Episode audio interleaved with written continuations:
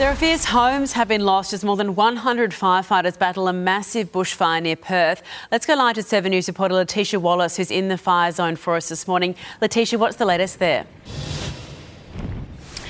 Good morning, Eddie. Well, it's been a very anxious and sleepless night for residents here in Perth's north after a major bushfire broke out in a pine plantation.